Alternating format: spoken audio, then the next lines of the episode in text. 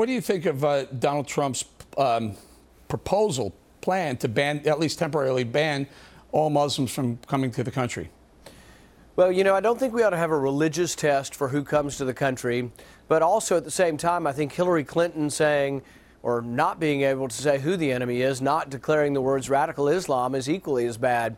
What I've proposed is actually a stoppage or a moratorium on immigration from about 34 countries that have radical Islamist or terrorist movements because we need to know who's coming here and what their intentions are. Uh, all 19 hijackers that came here on 9 11 came here legally through our immigration system, and they came through loopholes that I don't believe we still are policing so can I- can I- adequately. can I so I agree you- with the sentiment. Can, can, about, about your plans. So, one, is is Saudi Arabia one of the one of the 34 countries? Yes, there's about 34 countries, and they're predominantly Islamic countries that have radical jihadist movements. But we also have countries like uh, North Korea that are not Islamic. We also have countries like Nigeria that are half Christian, half Islamic. We look where the terrorist threat is, and we say we do have to restrict that for now.